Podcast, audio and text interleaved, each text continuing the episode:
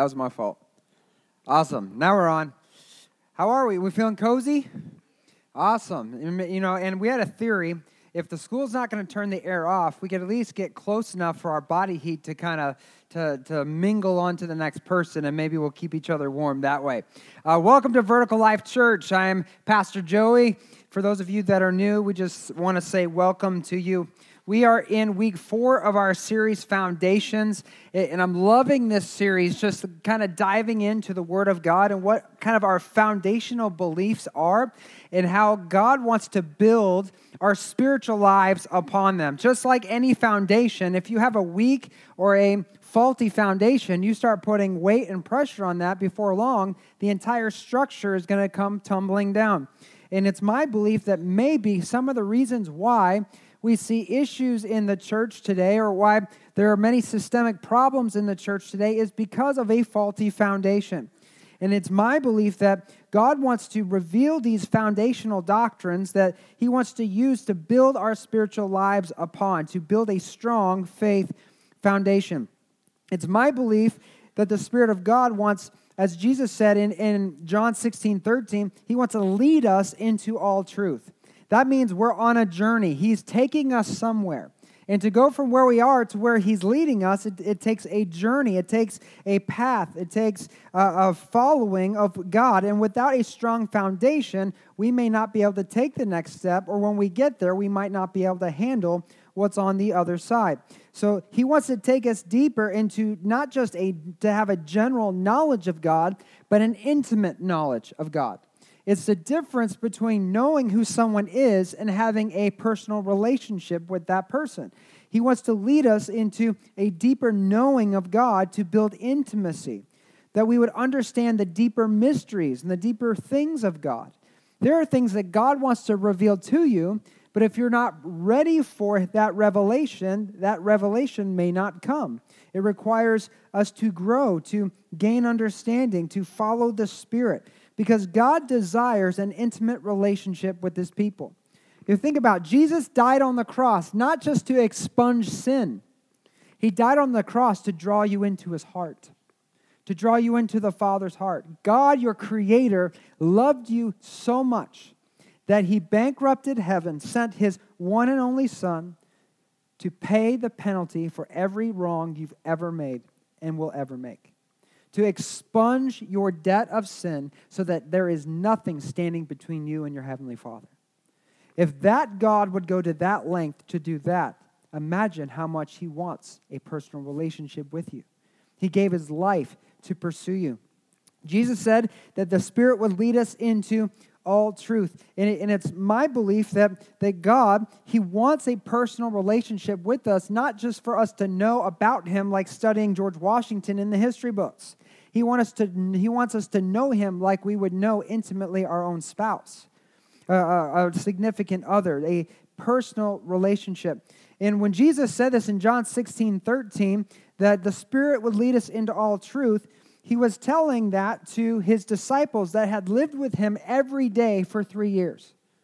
Think about this. Jesus taught these guys every day for three years, and he said this to them just before his crucifixion. So, if spending every day with Christ for three years and you still don't know everything you need to know, then there might be room for us to grow, right? If you think about this in a practical sense, Paul the Apostle, if you think about the amazing things Paul did and how he wrote a third of the New Testament, and, before becoming a believer, he spent a lifetime studying the Old Testament scriptures. He says that he was a Pharisee of Pharisees. He was uh, to be respected among all Pharisees because of his training and how he obeyed the law to perfection. But after he came to Christ, he went into Arabia, some say for something around three years, where he received direct revelation from Jesus himself. Jesus taught him for another three years, and he still didn't know everything he needed to know. He said in, in Corinthians that we see through a glass darkly, that we don't see clearly everything. What can be known is not fully known. We've yet to receive all the revelation. So if Paul himself still had more to learn, then there is much more for us to learn. This is why in our text in Hebrews chapter 6, just before that in Hebrews 5, the writer of Hebrews tells this church, this group of believers, you've been with Christ for a long time, but you've not grown. Your intimacy hasn't increased. You're still walking around like you just met Jesus. That there's more that God wants for you. There's more that He desires to do in you, but it takes growth. And so we need to get past just the basic level so that we can go into the deeper things. And what we can see here is that the Bible and really the writer of Hebrews and the Spirit of God through this writer, what he's saying is that it's not about just an intellectual gospel. It's not just about learning facts. I know sometimes when we come to church or we come to, we read the Bible or we study the Bible, we approach it like we're going to school and we're just trying to learn information. Like we open the Bible and we say, okay, what did Jesus do here? Or what does this mean? And rather than allowing the Spirit of God to draw us into the Father's heart, we just store away more and more facts. And many of us have gotten to this place. And I know in my own life I was guilty of this. I thought I was a great Christian because of how much I knew about doctrine and theology. I could argue anything with anybody, and I thought that made me something special. It wasn't until I had an encounter with the Holy Spirit I realized I was way off. Was way off. There was so much that God wanted for me beyond just learning. The gospel is not just an intellectual exercise or an intellectual gospel.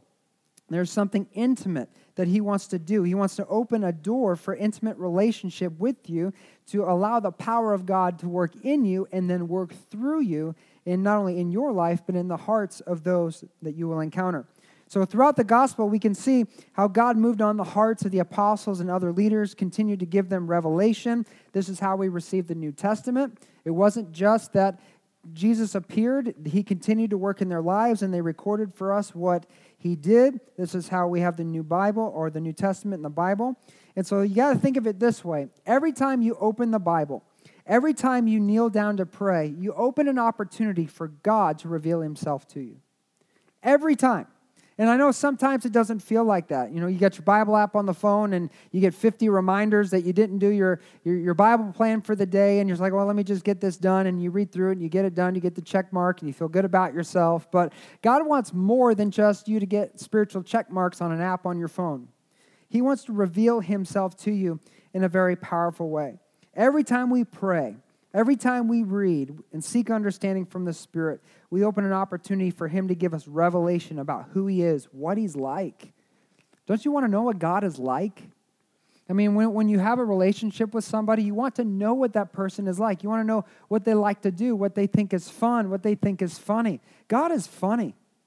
I don't know if you know this, but God has a great sense of humor.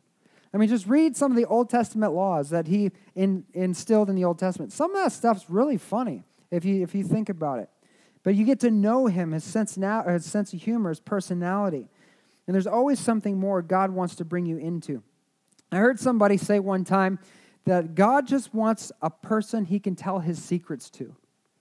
I mean, you think about that as a, as a believer in Christ, to have such an intimacy with God that God would whisper his secrets to you just to share, just to draw you into who He is.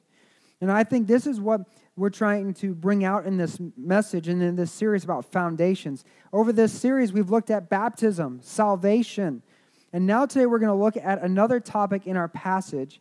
And I believe that this area, probably out of those that we're going to talk about, is an area that the enemy has been able to gain a lot of ground in the church.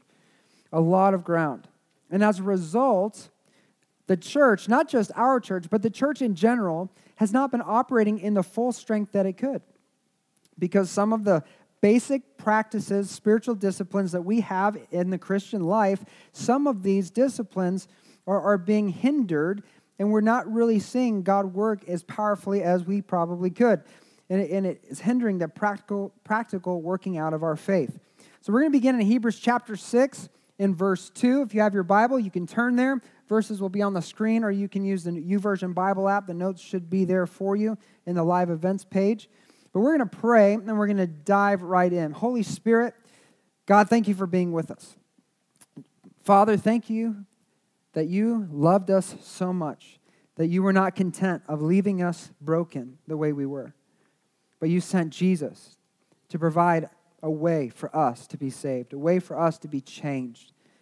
And God, when we trusted in Jesus, for those that have made that decision, we stopped being labeled by our brokenness and we started being identified as a son or a daughter of the Most High God. We were pressed down, but through Christ, we've been lifted up. We've been seated in the heavenly realms with you. We have this opportunity to know our divine creator and to know who we are and what you've said about us, God, to revolutionize and change our lives. And I pray, Father, through the reading of your word and the study, God, that you would increase faith, increase hope, Lord. You give us a hunger and a fire to go deeper, to know you more. God, not, not just so that we can see cool things, but Lord, that we could give you glory with all of our lives.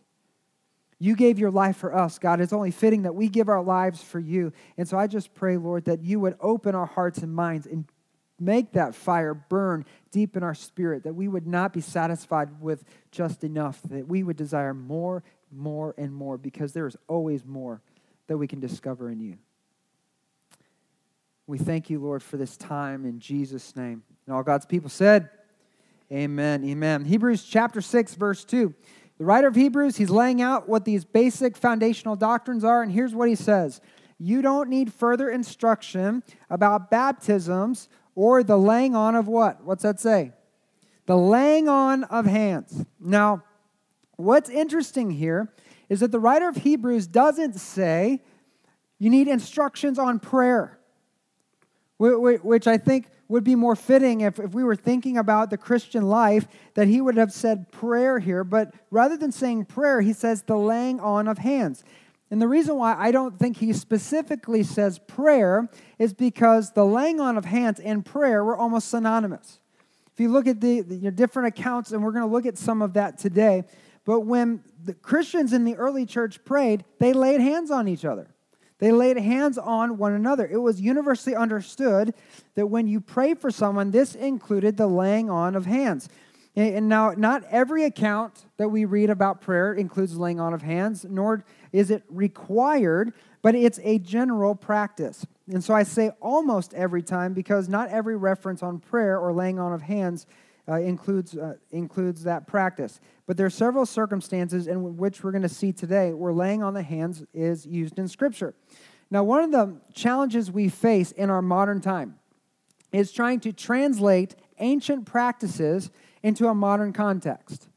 So if we, we think about this like this, there are some practices they did in 0 AD or 1 AD or, or whatever you want to go back to 2,000 years ago that we don't necessarily practice today.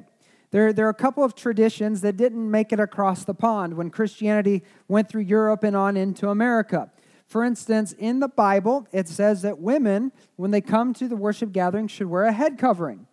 And I, if you look around, I don't see any women wearing hoods. Right, right? That's, that, that's not something we do today. As well, in 2 Corinthians chapter 13, verse 12, and 1 Peter 5 14, the Bible commands us to greet one another with a holy kiss or a kiss of charity. That word charity means love. So the Bible is telling us to greet one another with a kiss of love. Now, that is open to a lot of interpretation. And I think when I stand before God, or if God were to appear today, I'd probably have to tell him, I'm going to pass on that one. I greet each other with a holy kiss. The reason is, is because I don't know where some of y'all have been.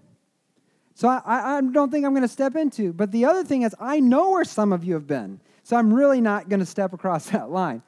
You know, but, you know, I, I saw a, um, anybody have like anything against church marquees?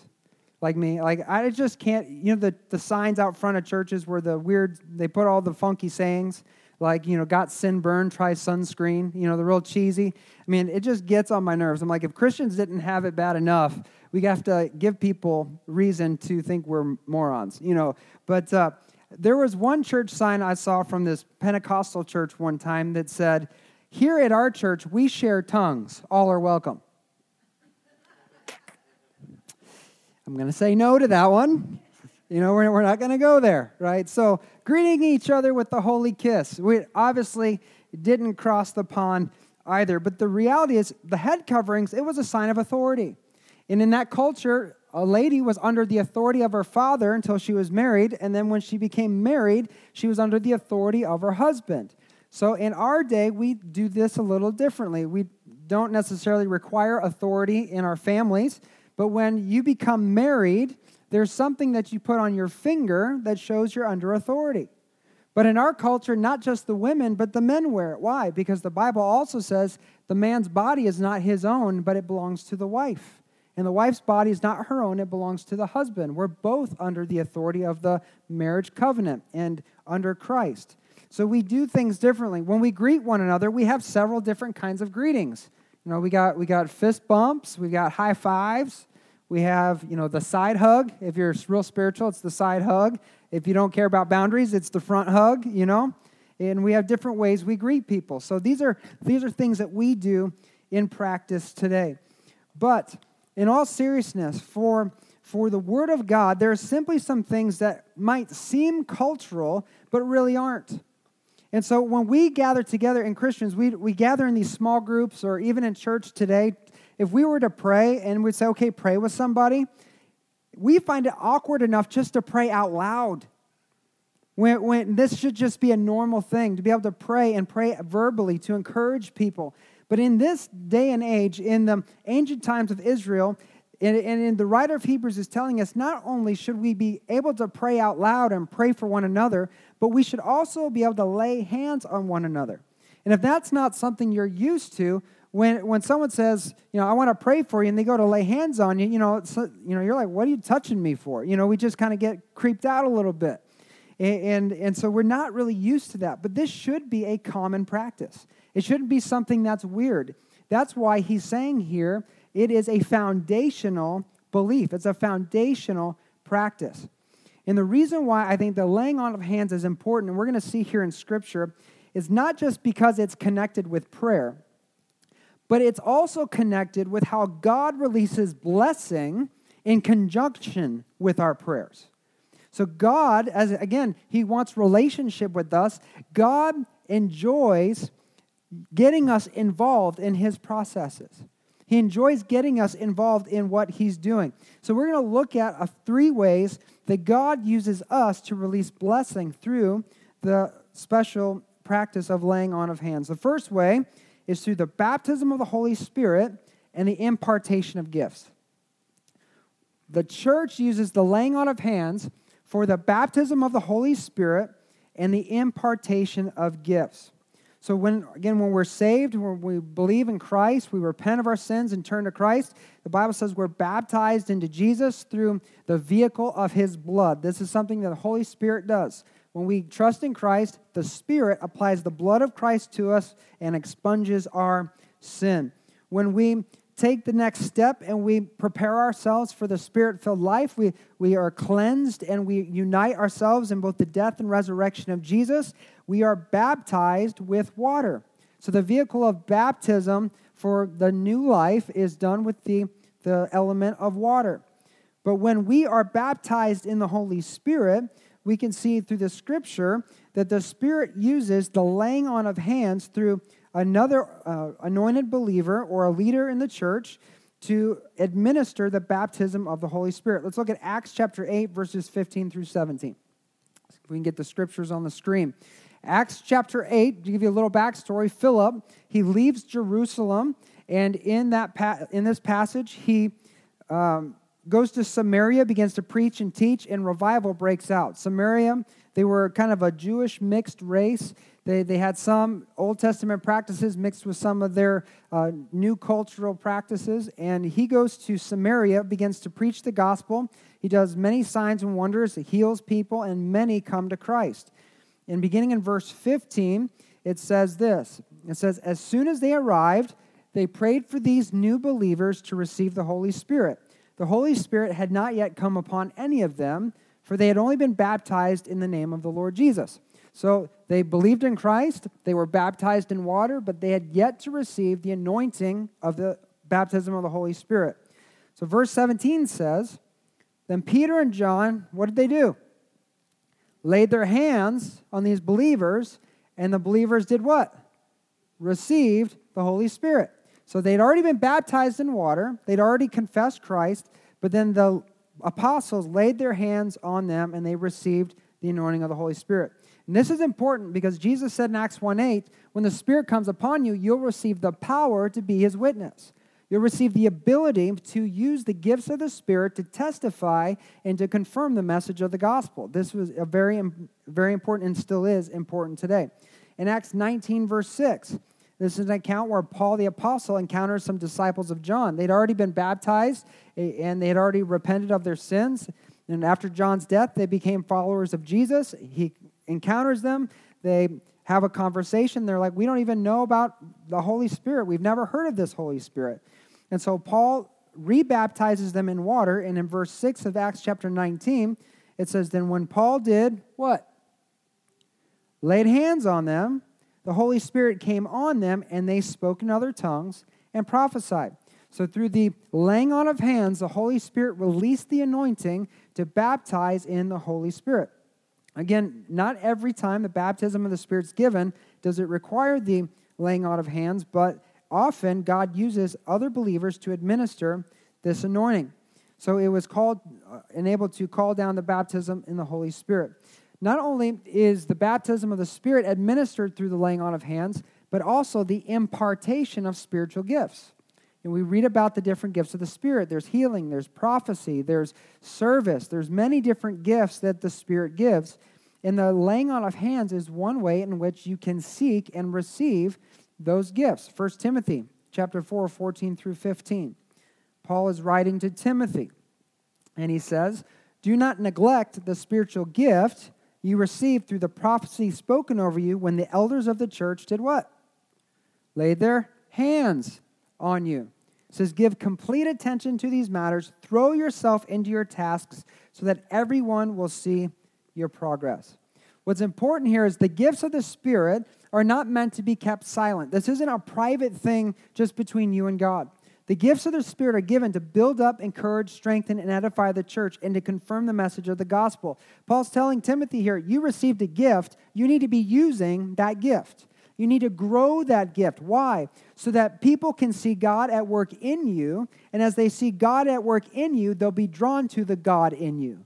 They'll be drawn to Jesus. And others in the church, as they see what God's doing in you, they'll be encouraged to pursue more of God in their own lives. So he received a gift and he's being encouraged to grow that gift. In 2 Timothy 1 6, in another passage, Paul is reaffirming this message to Timothy. He says, This is why I remind you, fan into flames the spiritual gift God gave you when I what? Laid my hands on you. You're seeing a theme, you're seeing a trend. That through the laying on of hands, the Holy Spirit imparted spiritual gifts. So when Paul and the elder elders laid their hands on Timothy, prayed for him to be filled with the Spirit, a prophet prophesied over him. They called forth a gift from God by the revelation of God to be anointed on to Timothy. It's important to recognize Timothy didn't receive the gift from the elders, and he didn't receive the gift from Paul. He received the gift through the Holy Spirit, but the Holy Spirit used the elders, used Paul as the vehicle to administer the gifts upon Timothy. And the question is, is could God have given these gifts without the laying on of hands? Absolutely.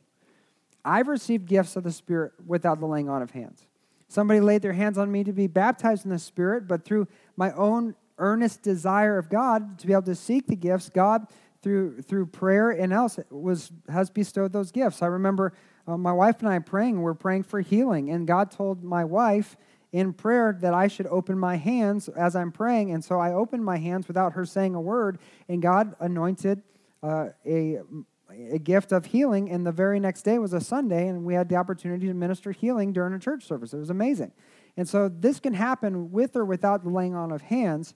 But at the same time, in Scripture, this is the primary way God uses uh, to impart gifts to other people. And again, God delights in partnering with His church. Did you know that when you set up Sunday morning, when you work at the cafe, when you greet at the door, when you lead in the kids' ministry, you're partnering with the Holy Spirit to do that work? God is using you to do that work. And so it's a partnership. The gifts of the Spirit are the same way. And the administering of the gifts and the impartation of the gifts come through that same partnership. These are the gifts the Spirit God gives to every member of the church. Now, there's a difference between a gift of the Spirit and a gift of Christ. There, there's two things that we see in Scripture. In Ephesians 4 11 through 13, this is what Paul says to the church of Ephesus. He says, Now these are the gifts that Christ gave to the church the apostles, the prophets, the evangelists, the pastors, and the teachers. Their responsibility is to equip God's people to do his work, build up the church, the body of Christ. This will continue until we all come to such unity in our faith and knowledge of God's Son that we'll be mature in the Lord, measuring up to the full and complete standard of Christ. It's important that we know the difference between a gift of the Spirit and a gift of Jesus. A gift of the Spirit is the ability that the Holy Spirit gives you to minister. The gift of Christ is the person walking in a special calling to serve the church. So the gift of the Spirit is the ability, the gift of Christ is the person, it is the leader, the, the apostles, the prophets, the evangelists, the pastors, and teachers. And here Paul is telling us that these offices, these positions of leadership in the church, will be necessary until we all come up to the to measure up to the full and complete standard of Christ. Well, when is that? That's when Jesus comes back. Right, we're not going to be there, holy as he is holy, glorious as he is glorious, until he returns and takes this sinful nature away once and for all. But it's important we understand that the gift of Christ is not the gifting, it's the person with the special calling who operates in a special office to lead God's church. Because in order to receive an impartation of a certain gift, you need to approach someone who's operating in that gift for the impartation. And this is one of the reasons why we have the fivefold ministry the apostles, the teachers, the evangelists, the prophets, and pastors. Their job is to equip the church to do the ministry. So, how do they equip the church? Well, they demonstrate the gifts, they teach on the gifts, and then they impart the gifts. That's how they work. The uh, apostleship, they, there's many gifts that go into being an apostle, many gifts that go into an evangelist. Sometimes there's multiple gifts going on at once, but they demonstrate the working power of God. They teach on it, and then they equip you by imparting those gifts so you can then go and do that work. I was reading a book by Kris Vallotton on the gift of the modern prophet in the office of the modern prophet, and he gave a really good illustration about the importance of these offices in the church and likened them to a soda fountain. So you go to McDonald's, it's kind of funny when I take our kids to McDonald's. You know, they have the soda fountain with all the flavors. Well, if you think about the gifts of the Spirit, it's kind of like a soda fountain because the soda fountain, they all get their fizz from one source, the carbonated water. Right? Going to every flavor is the carbonated water. But if you want Coke, you got to go to the Coke fountain. If you want Dr. Pepper, you have to go to the Dr. Pepper fountain. You tracking with me? You, understand? If you're my kids, you just put a little in from every fountain in your cup. You know, we call that a suicide. But but you just you just fill it up with every flavor and hope you don't puke at the end. I guess I, I guess that's how that goes. But but if you want a certain flavor, you have to go to a certain spout to get that flavor. The same is true with seeking earnestly, desiring earnestly the spiritual gifts, because all the gifts come from one source, the Holy Spirit. But if you want the gift of healing, you need to go to a healing fountain. If you want the prophetic gifts, you need to go to a prophetic fountain. If you want an evangelistic gift, you need to go to a fountain that is flowing with the gift of evangelism. And this is what the uh, fivefold ministry is for is so that the church can seek the gifts of God, receive training on the gifts of God, and then be imparted with those gifts of God. To give you a personal example in my own life, and I didn't even recognize that this is what was happening at the time, but uh, we've been doing our prayer nights for several months now. And over the course of several months, we've been praying for God to impart upon our church the gift of evangelism. And this has just been on my heart. God, we need this gift of evangelism. Our church needs to have this gift so that we can reach people for, with the gospel for the glory of Christ. And, and so we, every week we would meet, we would pray for this gift over and over and over again. And have you ever met people who seems like it, that they could just lead someone to Jesus eh, like over nothing? Have you met people like know people like that? Like for me, like when I when I start a conversation, often I start with, well, the Bible's true because X, Y, and Z, and, and evolution doesn't make any sense because of this, and in historical arguments, and, and you just like go all the way around to try to get the person to say, huh, you're right, give me Jesus, you know. But that doesn't work that way. And I've met people who, like, they could be talking about their dog that just died yesterday, and then the next second, the person's on their knees crying out to God, receiving Jesus as their Savior. I'm like, how is that possible? How, how is that? Well, because there's a gift of evangelism.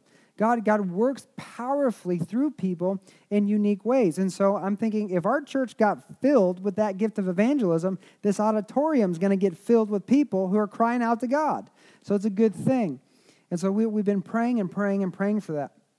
And uh, in March, we went to the Man Up conference. Several of us uh, guys went to the Man Up conference. And the last little bit of Mike Benson's message. Mike Benson has been a, a guest speaker here before. He's with the uh, the strongman team, that the Conquerors that came and did a, a, a, event for us. But he was preaching, and at the end of his message, he was about to close. He just felt this impression of God, and he said, "You know, I've only done this one other time before, but I really feel Holy Spirit is putting on my heart to pray a prayer of impartation of the gift of evangelism.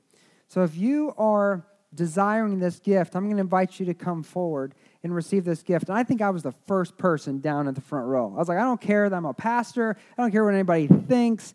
This is what we've been praying for. I knew this was for me. And so I went down, and a few others went down, and, and people from the crowd went down, and he prayed, and we got our hands laid on us to receive this gift of evangelism. And then he said something much like Paul said to Timothy. He said, Now you've received the gift, now you got to fan it into flame. He said, you know, when you go to the gas station and you hear God tell you to pray for this person, you better pray for that person. Don't, don't squander your gift. And, and so I left there and I was waiting for that gas station moment. It didn't come, but, uh, but I just knew that God had did something. But from that moment, I was keyed into what God was doing. And God began to speak, and I began to hear words of knowledge for people and, and prophesy. They weren't always right, but when they were, it was just an amazing moment. And I'd pray, I'd get a word to pray for healing. And when I would pray for people, not everyone was healed, but the people that were, I mean, it was amazing. And my wife and I have seen just amazing things happen. And it's been from that moment where I was had hands laid on me. I received an impartation of something I was seeking, and God has been growing this gift and working more and more. And this is why I share testimonies, because I want to proclaim that this is a legitimate thing. God wants to do this in all of us, but we have to seek after it. And, and so it's just been amazing to see some of the things that, that has been happening.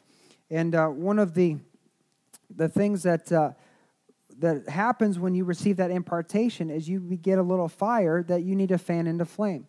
So it's not just to receive a gift and then you're the most spiritual person in the world, but it sets you on a pathway to be used of God and find your potential in Christ Jesus.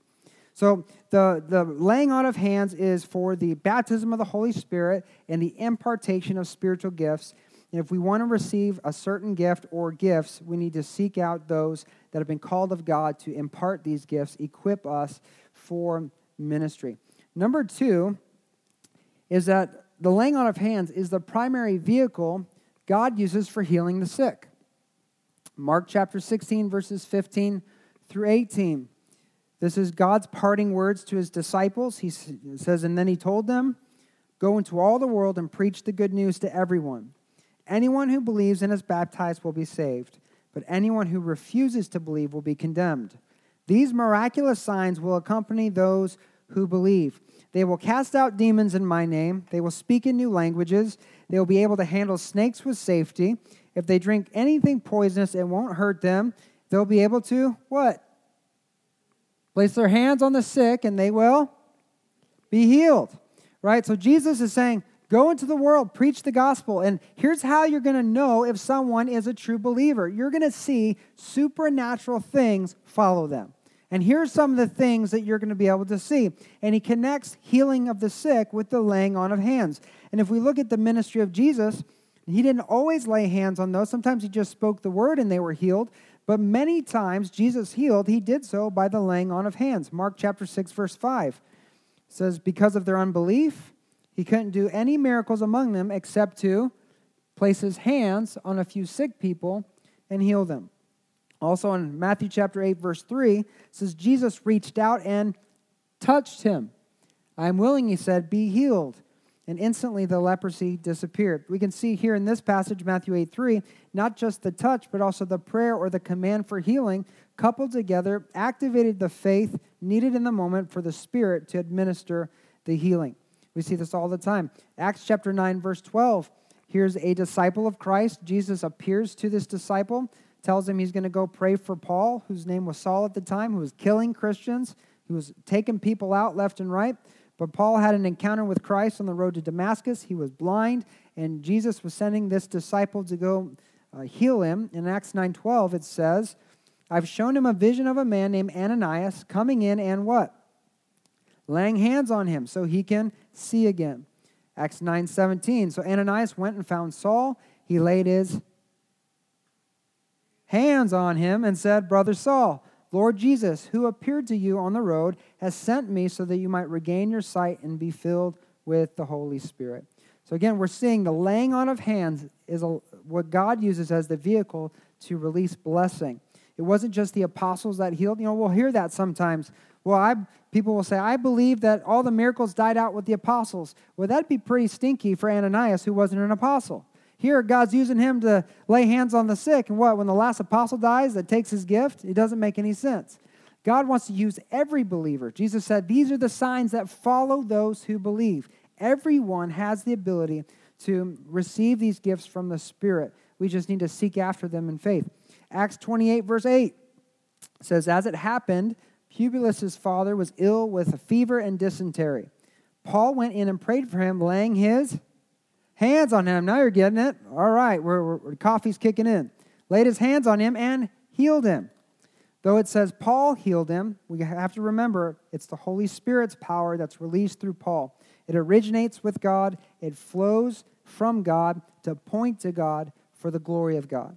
If what we do in the supernatural points to anywhere else other than to Jesus Christ, we're missing something. Right? It's the name of Jesus, the power of Jesus for the praise of Jesus. I want to emphasize that. We're simply the instrument, and the method of healing comes through the laying on of hands and a prayer for healing. The miraculous is unleashed through us by the Holy Spirit. But there's something about physical touch that, that ministers to people. There's something about physical touch that is ordained by God as an instrument of the working of miracles. See, I believe when you lay hands on somebody, when you touch somebody, it's an act of love. As long as you're not going like this. You know, sometimes we want to lay hands on people, and when it's, you know, our children are acting up. You know, we can get our testif- we can get the parents to testify here in a minute. But when you lay your hands on somebody, it's an act of love. When God does the miraculous through you, whether it's healing or any other spiritual gift, the person you're ministering to ought to feel kissed by God. They ought to feel loved by God, drawn into the Father's heart. Someone once said that the gifts of the Spirit are God's love language. This is how he communicates his love and reveals his love in a tangible way to, to people. And so when he does a miracle, when you lay your hands on them, they ought to feel loved. My wife and I often will pray for people. It, it happens when we go to dinner We'll pray for our waitresses or our waiters, and it's not uncommon that we lay hands on them, they'll start crying. Sometimes we've even had the ugly cry right at the end of our table, just because in that moment they're just feeling overwhelmed by the love of God. It's nothing special we're doing, it's just God using us to release that blessing. There's power in physical touch. And so, uh, again, we see this as the primary vehicle that the Spirit uses to release blessing of healing and other gifts. And finally, number three, the, the last thing we want to look at is the laying on of hands is used to confer authority. There's an authority structure Jesus has built into the church, and this is a way that we recognize and confer authority to individuals. In Acts chapter 6, the apostles, the 12 apostles, couldn't keep up with all the needs of the church. There 3,000 people were added to the church in a single day. I mean, think about uh, those of us that we serve every Sunday. We're, we're giving of ourselves. Imagine if next week we instantly had an influx of 3,000 people. How overwhelmed would you feel with all the, the tasks and the to do and all the gaps would be keenly aware of in an instant? It'd be crazy, right? This is what happened. There was a hundred of them. They prayed. Pentecost happened. The Spirit came down, and 3,000 people were added to the church in a single day. What an amazing, amazing moment. But they couldn't keep up with all the need. So they had the, the church elect seven men filled with the Holy Spirit. God was moving in their lives to be elected as official servants or deacons in the church. And when these seven men were identified, they were brought to the apostles in Acts chapter 6, verse 6. It says, These seven men were presented to the apostles who prayed for them as they did what? Laid their hands on them. So the laying on of hands symbolizes the recognition and confirmation or conferring of authority. You are now appointed by God. We recognize this appointment for this special duty. These deacons would now represent the apostles to the people, and they'd have a small measure of authority to handle the needs of the church. In 1 Timothy, 1 Timothy chapter 5, 22, Paul is instructing Timothy about how to be a good pastor, a good leader. And in verse 22 of chapter 5 of 1 Timothy, he says, Never be in a hurry about appointing a church leader. In the original language, this says, Don't be quick to lay hands on someone. Don't be quick to Lay your hands, appoint leadership, confer authority. There are a lot of times in the ministry, and, those of you that are serving and, and you're leading a team here at our church, you'll know that when someone drops out or there's a gap, it's like, who can we get to fill that spot as quickly as possible? Right? Like, even at the pastoral level, we feel that. But here, the Word of God says, don't be quick to confer authority. Why? Because if you put the wrong person in the right, in the wrong seat, it's going to derail the, the ship if you put the wrong person in the wrong seat. And so he's saying, wait, try them. Let them let there be fruit be seen in their lives before you lay hands on them and promote them to a position of authority. Uh, in Acts chapter 13, verse 3, Paul and Barnabas, were, the Holy Spirit spoke to them. He said, I'm going to send you out as missionaries. You're going to build churches and plant churches. And so the apostle Paul and Barnabas, they went to the elders of the church and said, This is what God's calling us to do. They didn't just appoint them and send them out. They began to fast and pray to receive confirmation from the Lord that this is what God was leading in their lives. In Acts 13, verse 3, it says, So after more fasting and prayer, the men, the elders of the church, what they do? Laid their hands on them and sent them on their way. The very next chapter, it says the Holy Spirit sent them. So the laying on of hands is really a it's a partnership between God and the leaders of the church to uh, confer authority, to recognize authority, to promote people in the church so that they can then fulfill the call of God on their lives. So it's not something we want to do flippantly or hastily. We want to do with much prayer and consideration, but this is another measure that God bestows a blessing onto church leadership. So it's so important for a leader to know not only does he have the trust of the church and the, the uh, application or anointing of that authority, but it's also important for the church to see we are investing our trust into this leader. So we're, we're going to recognize God's call. We're trusting in that leader. We're going to follow that leadership because we recognize by following them, we're really following what God is doing in their lives and how God is leading them. So there are really three ways that the laying on of hands is an integral part of the church. It remains an important foundation of the church. So the baptism of the Spirit and the impartation of gifts. It's through releasing of miracle power in the cases of healing, and as well, it's an impartation, a recognition of authority or conferring authority onto leadership. And so, let me challenge you here today as uh, we get the worship team to come up. Let me challenge you that if you are not praying for people, start praying for people. That's important. But if you're praying for people and you're not laying hands on them when you pray, take a step of faith and see what God can do. And not just what can he do, but what he wants to do through you. It's a powerful thing. Even if the, lightning doesn't fall from heaven and, and a limb doesn't grow back, the moment, the, the encounter will still minister in a powerful way to the person that you're praying for. So let me encourage you take that step of faith. Begin practicing the laying on of hands, that this foundational element of our faith doesn't get lost and the enemy continue to rob us of things that God wants to uh, do in us and see the difference that it makes. maybe you're here today and you've not received the baptism of the Holy Spirit and you grew up in a, in a background like me that thought, you know, anything connected with that was weird and crazy. Let me tell you, a gift from God is going to make you feel kissed by God. It's going to make you feel loved by God. There's never a time where I experience anything from the Lord that feels weird or crazy. but it empowers me, it strengthens me, it boldens my faith. It makes me want to do more for Jesus. And let me encourage you if you've not received the baptism of the Spirit, if you've not given God your heart and given your life to Christ, that this is a moment where you can take a step of faith and come forward. And through the laying on of hands, we'll pray that you'd receive an impartation of the baptism. Maybe they're the gifts of the Spirit or something you've been interested in but not experienced in your life. And you want the faith to start pursuing those gifts so that God can use you in a greater way. In just a moment, when we stand, you come forward and we'll pray. We'll pray over you that you would receive an impartation of faith to begin pursuing the gifts and start experiencing God in a tangible way. Man, I tell you, when when I stopped having an intellectual faith and started having a tangible faith where I experienced God in everyday in my everyday life, it was a game changer for me. And I know God has more for you in store. And I just want to pray for us in this moment. I just want to pray that God's will will be done and that that fire of evangelism, that fire of the Spirit that wants to be, that God wants to cultivate in us, will begin to grow even now. Holy Spirit, we just come in the name of Jesus. Lord, we recognize you're here. I already feel your presence. God, I feel you. And Lord, you bring these topics up not to bore us, not to not to pull us away, but to provide us an opportunity to take a step of, of faith. In Hebrews 11 it says without faith it's impossible to please the Lord. And so God, I'm asking you to give us the faith.